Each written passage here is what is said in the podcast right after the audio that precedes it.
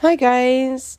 Today we're going to be talking about Anchor. If you haven't heard about Anchor, it's the easiest way to make a podcast. Let me explain.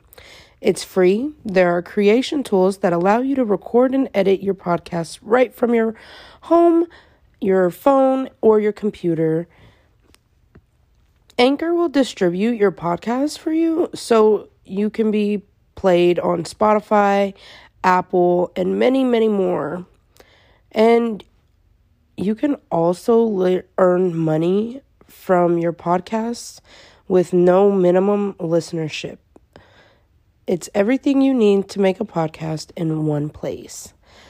Download the free Anchor app or go to anchor.fm now. Have a good day, guys.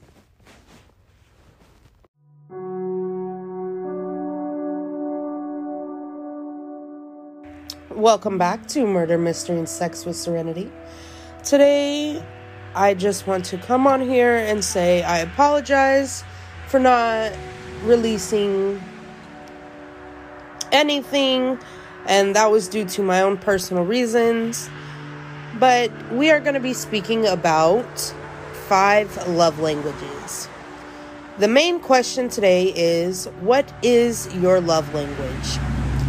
It could be words of affirmation, anything spoken, written, words that confirm support, uplift, or empathize with you in a positive manner. It could be quality time, any time spent on giving you all the attention that you deserve. It could be receiving gifts, any gifts that show appreciation, no matter how big or small. It can be acts of service, doing something for you that your person knows you like. Or it can be physical touch, intimacy, something that tells you you're being loved. It can be hand holding, kissing, anything sexual or non sexual. What is the five languages and the reason they're important?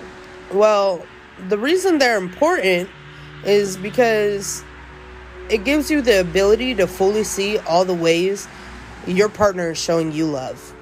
And it gives you the communication to explain what is most important to meet your emotional needs.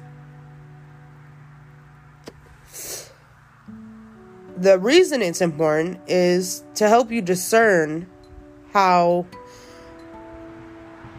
you know people show their love to you so you can feel more appreciated in your relationship.